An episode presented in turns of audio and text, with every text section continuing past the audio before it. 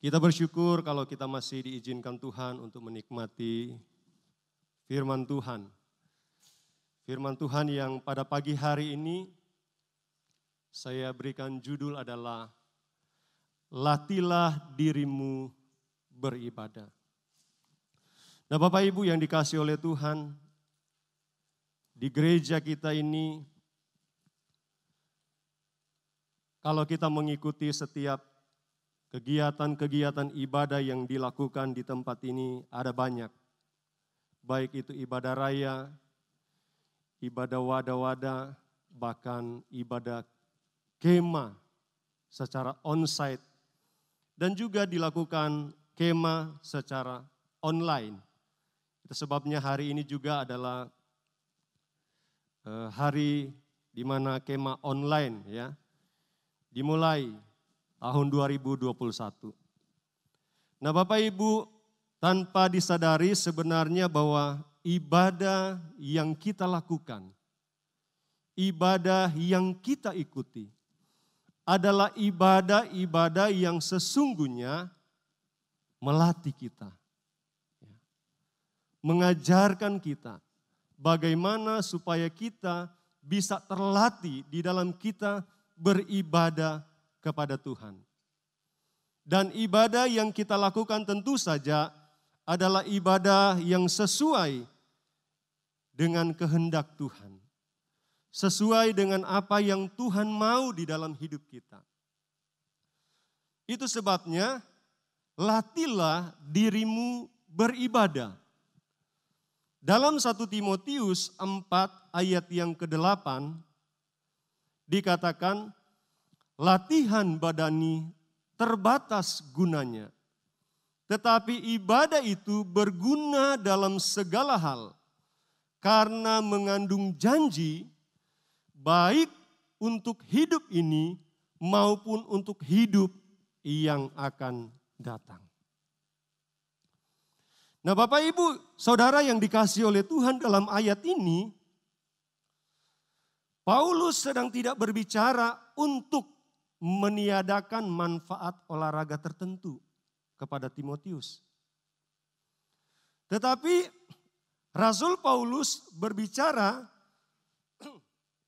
bagaimana Timotius dia dapat menyikapi dan menghadapi pengajaran sesat serta dapat meluruskan dan memberikan pengajaran atau doktrin yang benar agar apa? Agar jemaat tidak disesatkan. Agar jemaat tidak mudah ditipu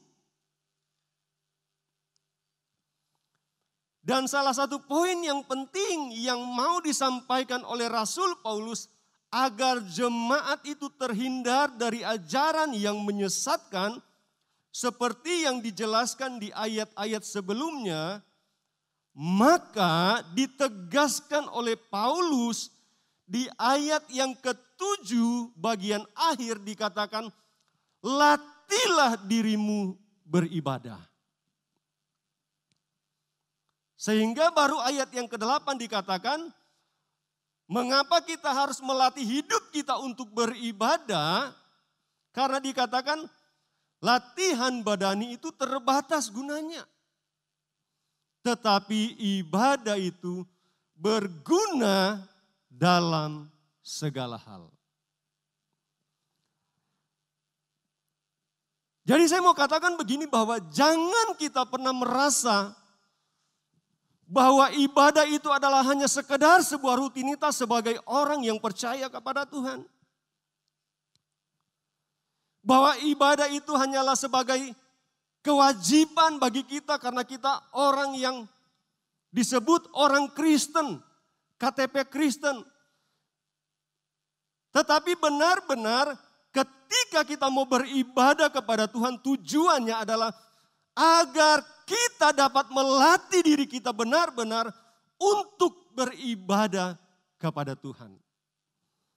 Artinya kalau melatih hidup kita untuk beribadah, melatihnya hari demi hari, hari lepas hari, semakin hari semakin lebih baik kepada Tuhan.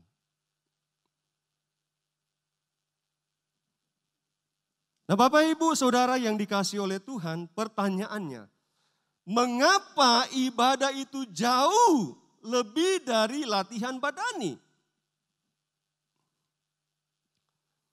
Selanjutnya kita melihat tentang ibadah Paulus berkata, poin pertama yang saya berikan di sini adalah berguna dalam segala hal. Sekali lagi, kenapa Paulus berkata bahwa ibadah itu lebih berguna? Karena dikatakan lebih dari latihan badani, dia lebih berguna karena dia berguna dalam segala hal. Saya merenungkan apa yang dimaksud dengan berguna dalam segala hal. Nah, Bapak Ibu yang dikasih oleh Tuhan, kalau berbicara dalam segala hal dalam konteks ini, tentu saja ini tidak terlepas dari apa yang namanya berguna untuk tubuh kita. Karena dikatakan berguna dalam segala hal. Dan Paulus sedang berbicara juga latihan badani. Dan ketika dia berbicara tentang ibadah yang berguna dalam segala hal, maka berguna itu termasuk berguna untuk tubuh kita. Yaitu berguna untuk kesehatan fisik kita. Sekarang pertanyaannya, orang dia melakukan latihan badani, latihan fisik tujuannya apa? Tentu saja selain dia menjadi mahir, ya, selain dia bisa menjadi pinter dalam keahliannya, tujuannya juga supaya dia selalu siap, dia selalu sedia atau fisiknya itu selalu terjaga Kalau dia melakukan latihan badan. Demikian juga ketika kita, Paulus katakan melakukan ibadah itu, jadi ibadah itu berguna untuk tubuh kita, untuk kesehatan kita. Kalau kita bandingkan dengan Amsal 17 ayat 22 dikatakan bahwa hati yang gembira adalah obat yang manjur hati, hati yang gembira itu menjadi obat yang manjur. Tetapi semangat yang patah meringka, mengeringkan tulang. Hati yang gembira ini menjadi obat yang dapat menyembuhkan. Artinya kesehatan fisik dapat dipengaruhi oleh hati kita.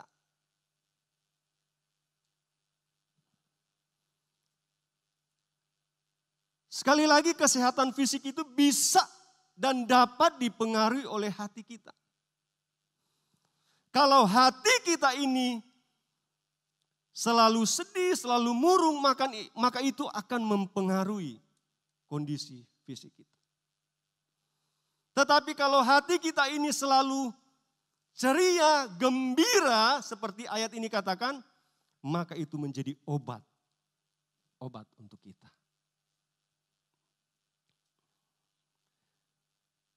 Karena siapa kita bergembira? Tentu saja kita bergembira karena Tuhan. Karena Tuhan kita bergembira. Itu kata pemazmur. Nah, yang kedua adalah selain berguna untuk tubuh kita, berguna untuk pertumbuhan kita. Atau berguna untuk kesehatan rohani kita.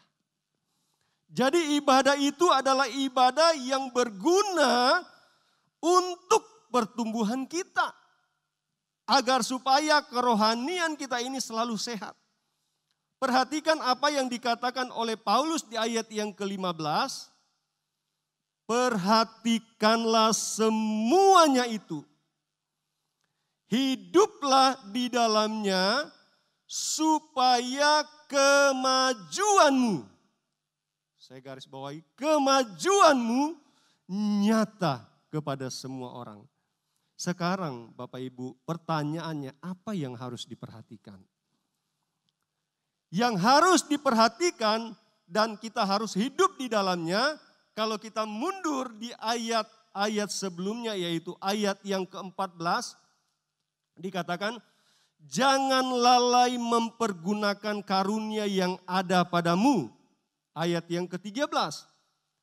Bertekunlah dalam membaca kitab-kitab suci. Ayat yang ke-12, jadilah teladan. Dan kita langsung di ayat yang ke-7 dan ayat yang ke-8. Ayat pokok kita. Jauhilah tahayul, latilah dirimu beribadah.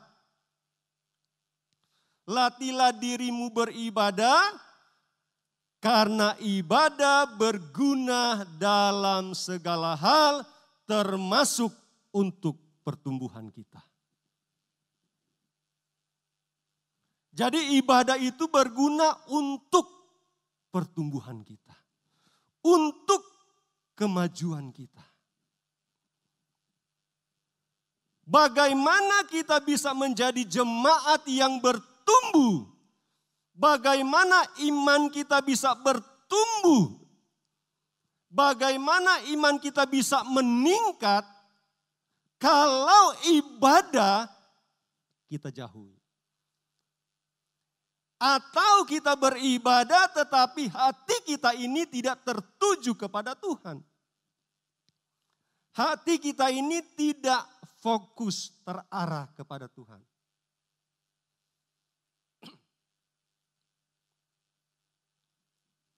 Biarlah setiap kali kita beribadah kepada Tuhan, hati kita ini selalu tertuju kepada Tuhan. Amin. Kita menikmati, kita memperhatikan baik itu firman Allah yang disampaikan. Tadi kan sudah dikatakan, membaca kitab-kitab suci. Jadi benar-benar hidup kita ini kita benar-benar latih untuk beribadah tujuannya karena itu adalah untuk pertumbuhan atau kemajuan kita. Bukan kemajuan orang lain. Tetapi untuk diri kita. Itu sebabnya teruslah latilah diri kita untuk terus beribadah kepada Tuhan.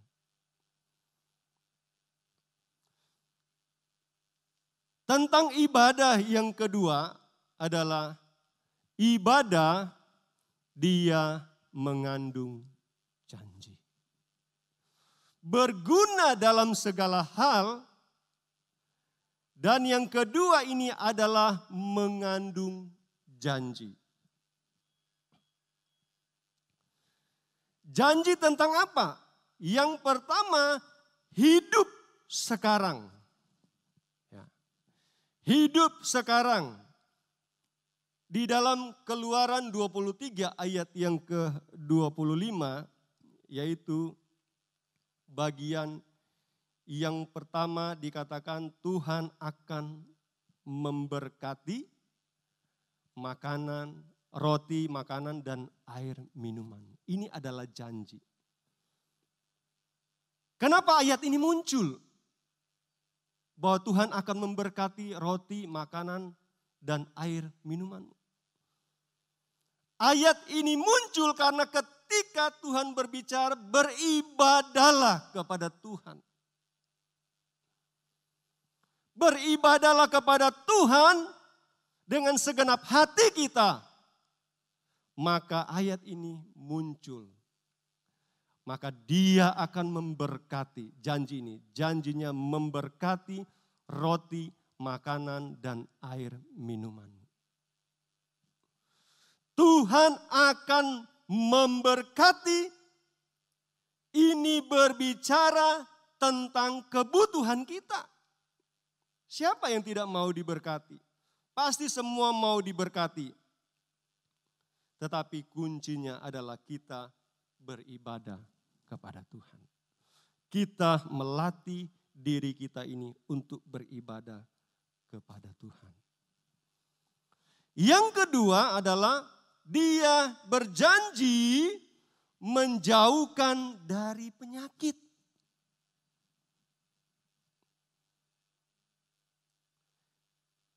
Selain memberkati roti, makanan dan air minumanmu, dia berjanji dia juga akan menjauhkan dari penyakit. Saya percaya masih ada banyak janji-janji yang akan diberikan oleh Tuhan kepada kita. Dan yang kedua adalah hidup yang akan datang. Bagian yang ke B. Hidup yang akan datang ini bisa dikatakan sampai kepada kekekalan. Nah Bapak Ibu Saudara yang dikasih oleh Tuhan. Kalau saja kita dapat melihat bahwa betapa hebat dan betapa dahsyatnya kehidupan yang akan datang, maka besar kemungkinan cara hidup kita akan sangat berubah.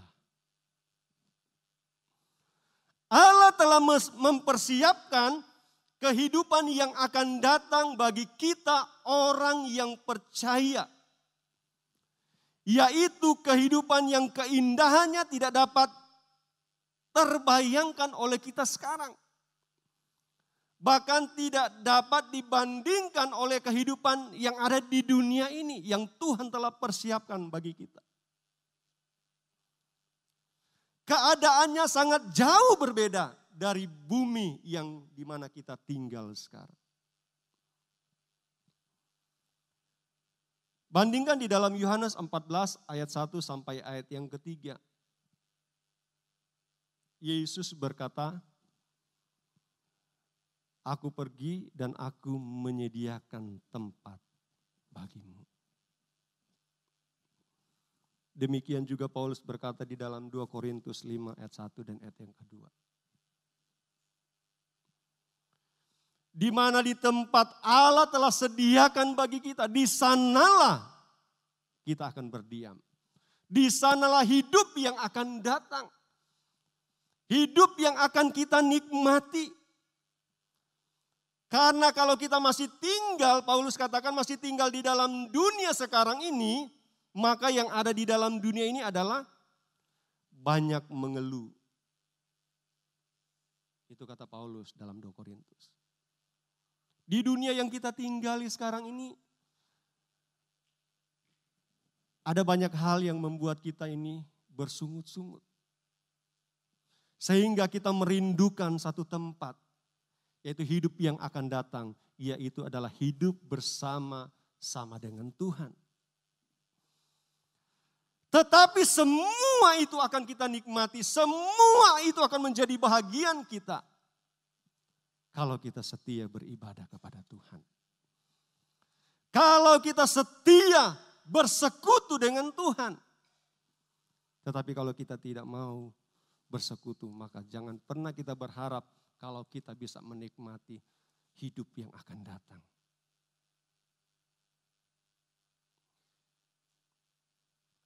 Yang ketiga adalah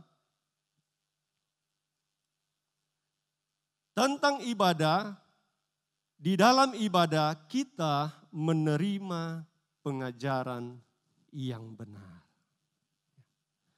Di dalam kita beribadah, kita menerima pengajaran yang benar.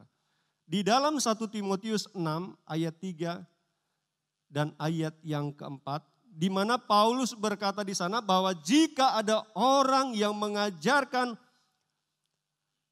saya baca ayatnya. Jika seorang mengajarkan ajaran lain dan tidak menurut perkataan sehat, yakni perkataan Tuhan kita Yesus Kristus, dan tidak menurut ajaran yang sesuai dengan ibadah kita, maka ayat selanjutnya, ia adalah seorang yang berlagak tahu, padahal tidak tahu apa-apa Penyakitnya ialah mencari-cari soal dan bersilat kata yang menyebabkan dengki, cedera, fitnah, curiga, dan seterusnya. Jadi di dalam ibadah kita itu ada pengajaran yang benar. Pengajaran yang benar itu apa? Yaitu dikatakan oleh Paulus adalah perkataan Tuhan kita, Yesus Kristus. Itu adalah pengajaran yang benar. Ketika kita beribadah kepada Tuhan, ada perkataan-perkataan Tuhan yang disampaikan melalui gembala, melalui staf gembala, bahkan melalui pengerja. Ketika firman Allah itu disampaikan, kebenaran itu disampaikan, maka itu adalah perkataan Tuhan yang diberikan kepada kita. Dan ketika kita beribadah, pengajaran itulah yang kita dapatkan. Pengajaran yang benar. Kalau di luar perkataan Tuhan, di luar kebenaran, maka jelas sekali oleh Paulus, ia adalah orang yang punya penyakit, dikatakan. Penyakitnya apa? Mencari-cari soal bersilat kata yang hanya menyebabkan itu cedera, fitnah, curiga, hal-hal yang negatif, hal-hal yang tidak baik, hal-hal yang hanya merusak kalau di luar perkataan Tuhan. Itu sebabnya Bapak Ibu Saudara yang dikasih oleh Tuhan. Untuk menghindarkan kita dari ajaran-ajaran yang tidak benar. Ajaran-ajaran yang sesat ajaran-ajaran yang menyimpang, maka latihlah diri kita untuk beribadah. Amin. Teruslah kita beribadah. Jangan biarkan waktu-waktu kesempatan-kesempatan kita buang untuk tidak beribadah kepada Tuhan. Tetapi selagi masih ada kesempatan, selagi masih ada waktu, biarlah kita membawa hidup kita ini untuk terus beribadah kepada Tuhan. Apalagi hari-hari ini dengan kondisi-kondisi yang terjadi saat ini. Semakin membuat kita ini banyak kali menjauh dari Tuhan. Banyak kali kita meninggalkan persekutuan dengan Tuhan. Karena keadaan, karena kondisi. Tetapi biarlah kita terus sekalipun keadaan sulit, kita mau terus beribadah kepada Tuhan. Amin. Kita mau melakukan ibadah kepada Tuhan. Sehebat apa pun tantangan, karena kita tidak mau disesatkan, kita tidak mau mendapatkan pengajaran-pengajaran yang salah. Kita mau latih terus kita beribadah kepada Tuhan. Artinya dalam ibadah kita yang benar, maka kita akan menerima pengajaran yang benar. Sehingga kita tidak mudah disesatkan oleh pengajaran yang salah. Inilah yang dirindukan oleh Rasul Paulus kepada jemaat-jemaat yang dilayaninya melalui Timotius. Dan ini juga adalah kerinduan gembala, terutama gembala agung kita, Yesus Kristus kita tidak disesatkan. Kita tidak mudah disesatkan. Namun Bapak Ibu Saudara yang dikasih oleh Tuhan, sayang persoalannya adalah bagaimana kita bisa menerima pengajaran yang benar. Kalau seperti yang saya katakan, ibadah saja kita tidak lakukan atau kita malas beribadah. Apalagi kita menganggapnya sebagai biasa-biasa saja.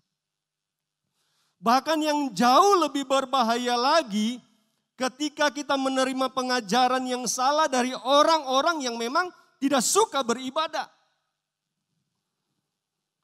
Lalu dia memakai Alkitab untuk mendukung alasannya. Sehingga kita disesatkan. Di rumah saja. Gak usah ke gereja. Nggak usah ikutin live streaming, di rumah saja. Itu sangat berbahaya buat kemajuan kita, buat pertumbuhan kita. Bagaimana kita bisa memelatih? Karena berbicara tentang melatih diri kita untuk beribadah itu tidak hanya sekali, Tidak hanya dua kali, tetapi terus menerus. Dia terus melatih dirinya untuk harus beribadah. Tidak ada waktu tanpa berlatih untuk beribadah. Yang keempat tentang ibadah adalah dilakukan karena Tuhan. Amin. Kita lakukan ibadah karena Tuhan, bukan karena gereja, bukan karena hamba-hamba Tuhan, bukan karena manusia, bukan karena orang yang kita sanjung-sanjung. Tetapi kita melatih tubuh kita, kita melatih diri kita, hidup kita beribadah karena kita lakukan untuk Tuhan. Karena Tuhan. Dalam 1 Korintus 15 ayat 58 bagian B. Sebab kamu tahu bahwa dalam persekutuanmu, persekutuan dengan Tuhan, jeripayamu tidak sia-sia. Kita beribadah, kita datang di tempat ini, kita ikuti melalui live streaming, kita beribadah kepada Tuhan bukan karena manusia. Tetapi kita lakukan karena kita mengasihi Tuhan. Kalau kita lakukan karena manusia, maka kita akan banyak dikecewakan. Kita akan banyak tersakiti. Tetapi kalau kita melakukan karena Tuhan, tujuannya karena Tuhan, maka jaminannya, anugerahnya kasih karunia akan terus dilimpahkan atas hidup kita. Itu sebabnya jangan pernah kita menjauhi ibadah. Seperti kata Ibrani. Jangan kita menjauhkan diri dari pertemuan-pertemuan ibadah. Tetapi biarlah kita terus mendekatkan diri kita ini kepada Tuhan. Karena apa? Kita mengasihi Tuhan kita lakukan karena Tuhan. Ibadah yang dilakukan karena Tuhan mendatangkan hasil bagi kita. Hasilnya apa? Itu sebabnya dikatakan bahwa jeripayamu tidak sia-sia. Jadi tidak akan pernah sia-sia ketika kita beribadah kepada Tuhan. Waktu-waktu yang kita isi dengan ibadah kita kepada Tuhan, semua itu tidak akan terbuang dengan percuma. Semua tidak akan terbuang dengan sia-sia. Itu akan dikembalikan kepada kita. Ada kasih karunia Allah yang akan dikembalikan kepada kita ketika kita menggunakan waktu-waktu kita ini untuk terus bersekutu dengan Tuhan, beribadah kepada Tuhan.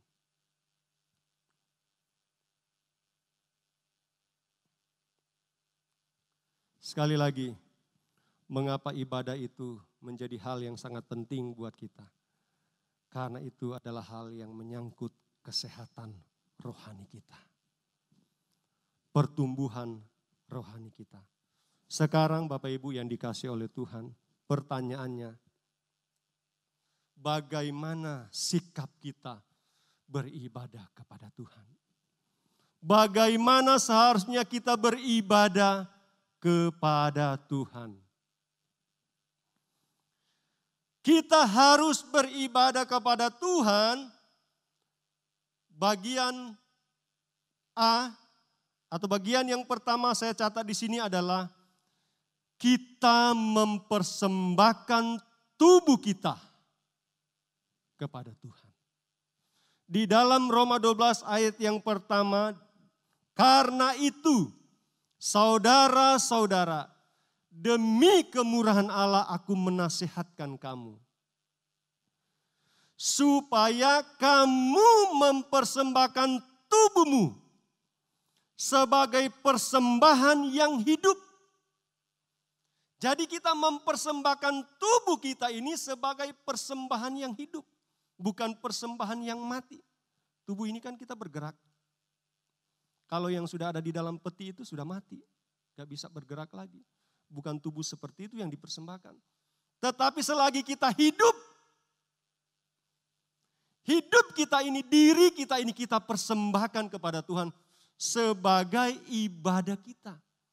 Dan kalau kita lakukan itu, maka jelas sekali di ayat bagian terakhir dikatakan, itu adalah ibadahmu yang sejati. Itu adalah ibadahmu yang sejati. Jadi seharusnya ketika kita beribadah kepada Tuhan, dengan segenap hidup kita ini, kita persembahkan kepada Tuhan. Kita bawa sepenuhnya kepada Tuhan. Karena sesungguhnya itu adalah ibadah kita yang sejati. Jangan kita beribadah kepada Tuhan yang datang hanya persembahan kita. Yang datang hanya perpuluhan kita tetapi diri kita ini tetap di rumah. Yang penting saya sudah kasih persembahan. Apalagi kalau kita tidak ikuti melalui live streaming. Kalau hanya persembahan yang muncul, maka itu bukan namanya ibadah sejati. Tetapi jelas sekali, mempersembahkan tubuhmu sebagai persembahan yang hidup. Yaitu kita persembahkan hanya kepada Tuhan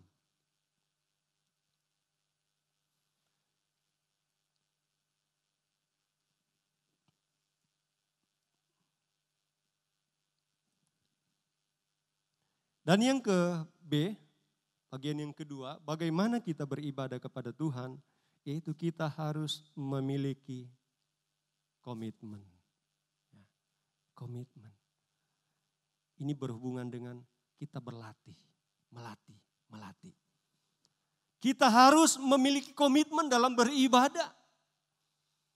Yosua 24 ayat yang ke-15, ini perkataan Yosua, kepada bangsa Israel, dia bilang begini, tetapi jika kamu anggap tidak baik untuk beribadah kepada Tuhan, pilihlah pada hari ini kepada siapa kamu akan beribadah.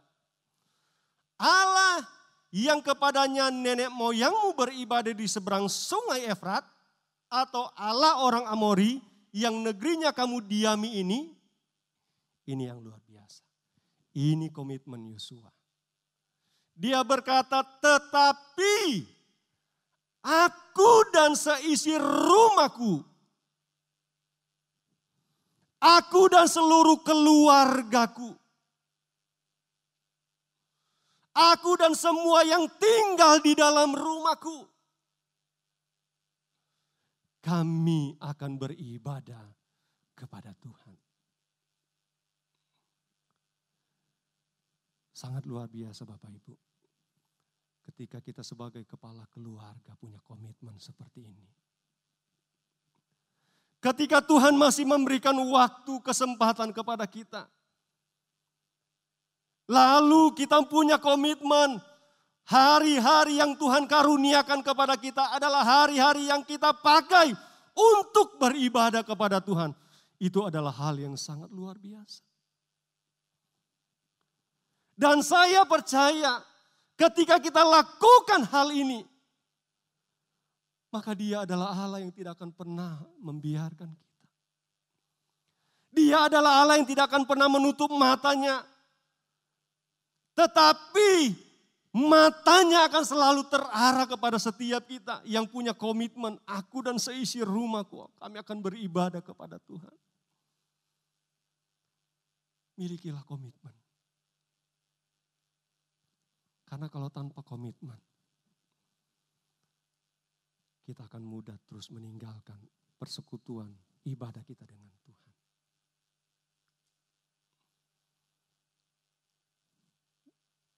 Dan yang ketiga, selain komitmen kita juga harus memiliki ketulusan dan kesetiaan. Ketulusan dan kesetiaan. Masih dalam Yosua 24 ayat 14 bagian A.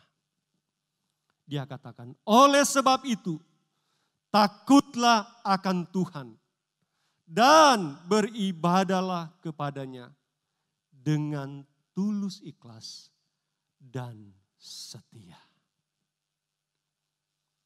Dengan tulus ikhlas, dengan hati yang murni, dengan hati yang suci, tulus ikhlas dan setia.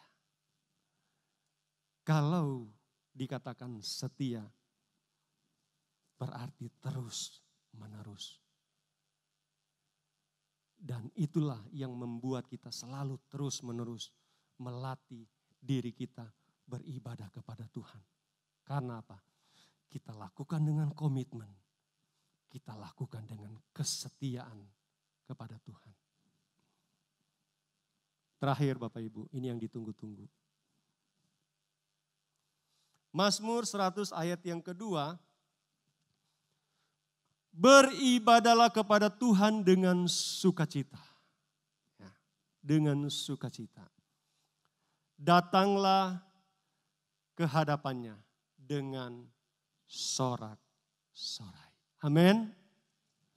Beribadalah kepada Tuhan dengan sukacita. Ya, dengan hati yang bersukacita. Tidak ada paksaan. Tidak ada tekanan, tidak ada beban ketika kita datang kepada Tuhan. Tetapi benar-benar dengan hati yang bersuka cita.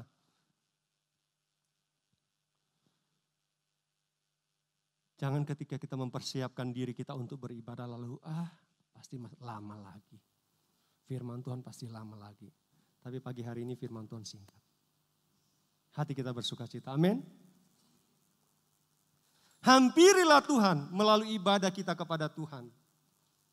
Datang ke hadiratnya dan mulailah kita memberikan segenap hidup kita kepadanya. Tuhan memberkati kita semua.